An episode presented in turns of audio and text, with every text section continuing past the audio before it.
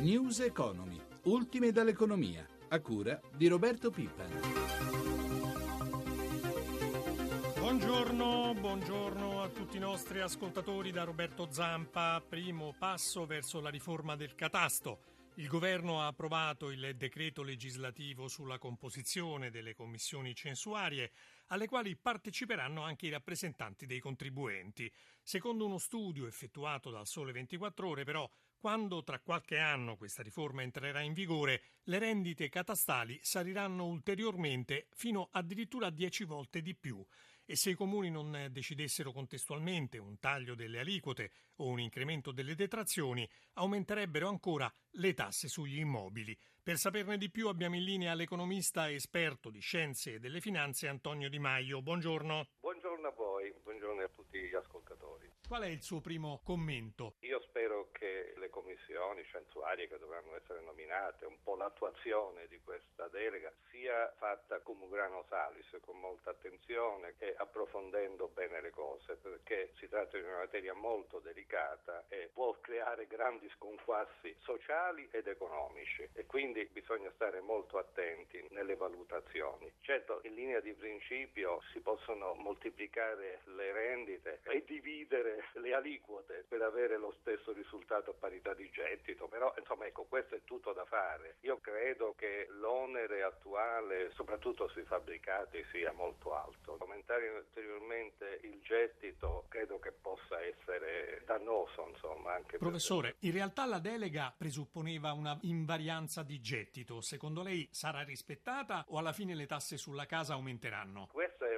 una domanda a cui è difficile rispondere perché in termini giuridici bisognerebbe rispettare l'invarianza del gettito e spero che sia rispettata. Certo, le pressioni da parte dei comuni, da parte di chi può aumentare in questo modo il gettito saranno forti. Credo che alla fine probabilmente si arriverà alla quasi invarianza del gettito, nel senso che l'invarianza del gettito potrà essere rispettata per i contribuenti a basso reddito, mentre si aumenteranno per quelli ad alto reddito che sono pochissimi come è noto in Italia, però io spero che la demagogia non vinca e si torni anche qua ad essere più ragionevoli, insomma, perché questo sarebbe una trovata demagogica. Come si può inquadrare, secondo lei, questa riforma del catasto alla luce della nota crisi del mercato immobiliare in Italia? E l'aumento della tassazione abbastanza serio che si è avuto negli ultimi anni ha causato un crollo dei valori immobiliari, soprattutto fuori dalle due principali grandi città italiane come Roma e Milano. Una volta che si aumenta la tassazione sul reddito degli immobili, il valore diminuisce approssimativamente nella stessa misura. Grazie professore, una buona Prego. giornata. Grazie anche a voi.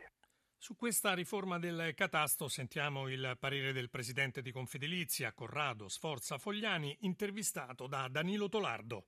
Si tratta questa volta di un primo passo che non eh, ci pare completamente in regola e coerente con la legge delega, quindi sarà questo fatto che imporrà probabilmente, almeno così auspichiamo, una revisione da parte del governo con un allungamento dei tempi. Quali correzioni a vostro avviso sono necessarie quindi? Sono diverse e quindi sarebbe lungo enumerarle. Certamente meritano una correzione quelle che riguardano la rappresentanza dei contribuenti nelle commissioni, perché questa era la grande novità della delega parlamentare, e poi tutto il concetto del lavoro che devono fare le commissioni censuarie, perché nel decreto approvato è evidente uno sforzo della burocrazia centrale di alleviare, di diminuire l'importanza delle commissioni censuarie. Ma alla fine di questa mole di lavoro i proprietari di casa pagheranno di più o di meno? Se il lavoro verrà fatto correttamente, se la revisione seguirà i criteri stabiliti dalla legge delega e se i contribuenti sapranno fare nelle commissioni censuarie il proprio dovere, il proprio mestiere, vorrei dire, dovrebbe portare ad un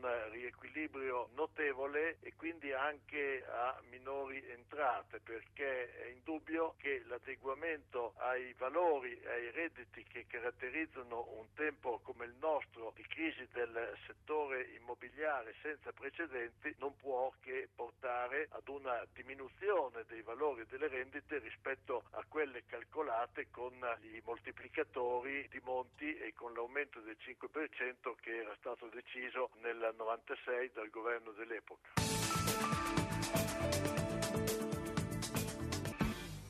Sono più di 7.000 le aziende italiane, in gran parte piccole e medie, che hanno ricevuto sostegno finanziario da parte della Simest, una società pubblico-privata controllata da Cassa Depositi e Prestiti che promuove la nostra imprenditoria all'estero e che ha presentato il bilancio 2013. Sandro Marini ha intervistato l'amministratore delegato Massimo D'Aiuto. Abbiamo accresciuto il nostro servizio allo sviluppo di imprese italiane, se ne sono aggiunte altre 450 solo nel 2013 per realizzare tra investimenti che facciamo e finanziamenti oltre 7 miliardi e 2 solo nel 2013. Quali sono i settori principali nei quali operano le aziende che finanziate? Sono quelli di vocazione italiana. Il primo settore per noi è di gran lunga il settore elettromeccanico, anche automazione, robotica, stiamo parlando dell'high tech Naturalmente ci sono anche i settori di eccellenza, quale l'agroalimentare che sta crescendo molto, c'è il tessile abbigliamento, poi naturalmente abbiamo grande presenza in tutti gli altri settori tipici, il legno arredo, il chimico farmaceutico, anche questo in ottima crescita. In quali paesi prevalentemente operano queste aziende? Noi abbiamo avuto uno sviluppo negli anni passati, soprattutto nell'area BRICS. Cina è il primo paese ancora per noi, seguito poi da Brasile, sicuramente c'è l'India l'India, anche la Russia, però negli ultimi due anni abbiamo avuto un forte incremento sulle economie mature ma che si stanno consolidando come gli Stati Uniti, è stata molto forte l'attività negli Stati Uniti e Messico, noi operiamo anche nel rafforzamento delle aziende direttamente in Italia, aziende sane che crescono anche come produzione, come innovazione ed esportano naturalmente, o anche per acquisizioni che queste aziende fanno nel resto dell'Unione Europea. Quindi abbiamo completato tutto tutta la gamma dei paesi per sostenere le imprese in tutte le fasi di sviluppo, ma soprattutto nel consolidamento competitivo. Quali sono i vostri impegni futuri? Cercare di aprire innanzitutto nuovi spazi sui paesi emergenti, non solo Cina e India, ma c'è la Thailandia dove stiamo crescendo, Malesia, Indonesia e anche altri paesi e soprattutto nell'Africa subsahariana dove c'è un potenziale enorme. Naturalmente le condizioni sono meno semplici, ma bisogna essere presenti perché nei prossimi 7 8, massimo 10 anni avremo una presenza di questi paesi molto forte sia in termini di consumi che in termini di investimento e anche di crescita. Facciamo il punto sull'Ilva di Taranto dopo un anno di commissariamento. È stato presentato un dossier sulla situazione ambientale dell'area e sui costi degli interventi a tutela della salute e dell'ambiente. Roberto Pippan ha intervistato il subcommissario Edo Ronchi. Ronchi, a metà 2013, quando iniziò il commissariamento, l'Ilva di Taranto era a rischio chiusura per incompatibilità ambientale. In un anno che cosa è stato fatto? Le prescrizioni dell'AIA del 2011 sono quasi tutte attuate, tranne 5 che sono ancora in corso ed erano alcune centinaia. Dell'AIA di fine 2012 55 prescrizioni sono attuate, le altre 43 sono in corso e quelle aggiunte dall'ultimo DPCM dell'8 maggio del piano ambientale, che sono 16 ulteriori azioni, una è stata fatta e le altre 15 sono in corso. Che cosa rimane da fare? Per esempio ci sono diversi nastri trasportatori delle torri sì, beh, e dei fabbricati eh, diciamo, che sono diciamo, chiusi. C'è da ultimare molti degli interventi più impegnativi che sono stati avviati. Per esempio la copertura dei grandi parchi dei minerali è in procedura di valutazione di impatto ambientale, il cantiere partirà a settembre-ottobre. Oppure i nastri trasportatori, che sono 56 km, che sono stati fatti per circa il 40%, vanno completati, così come le torri e gli edifici. Sono 19 da chiudere, 8 sono stati chiusi e bisogna completare le chiusure. Praticamente tutto il lavoro di risanamento è avviato. Ci sarà anche un grande parco che servirà a coprire l'area di stoccaggio del carbone. Sia del carbone che del ferro. Si tratta di uno dei più grandi parchi del mondo, tenga conto che sarà lungo 700 metri, largo 260 e alto circa 80 metri, una copertura di 183 mila metri quadrati. Tutto questo alla fine quanto sarà costato? 1,8 miliardi è il costo totale complessivo del risanamento ambientale e ci serviranno circa 800 milioni nel prossimo anno di commissariamento, cioè praticamente da subito 550 milioni entro la fine dell'anno e altri 250 milioni entro il giugno dell'anno prossimo e poi ovviamente ci sarà tutta la parte conclusiva dell'ulteriore anno e mezzo. Comunque siete a buon punto. Questa esperienza che cosa ci insegna? Ci insegna che sarebbe stato meglio intervenire prima avendo più tempo a disposizione, ci insegna però anche che gli interventi di risanamento ambientale sono fattibili, oggi abbiamo capacità e tecnologie in grado di affrontare questi problemi.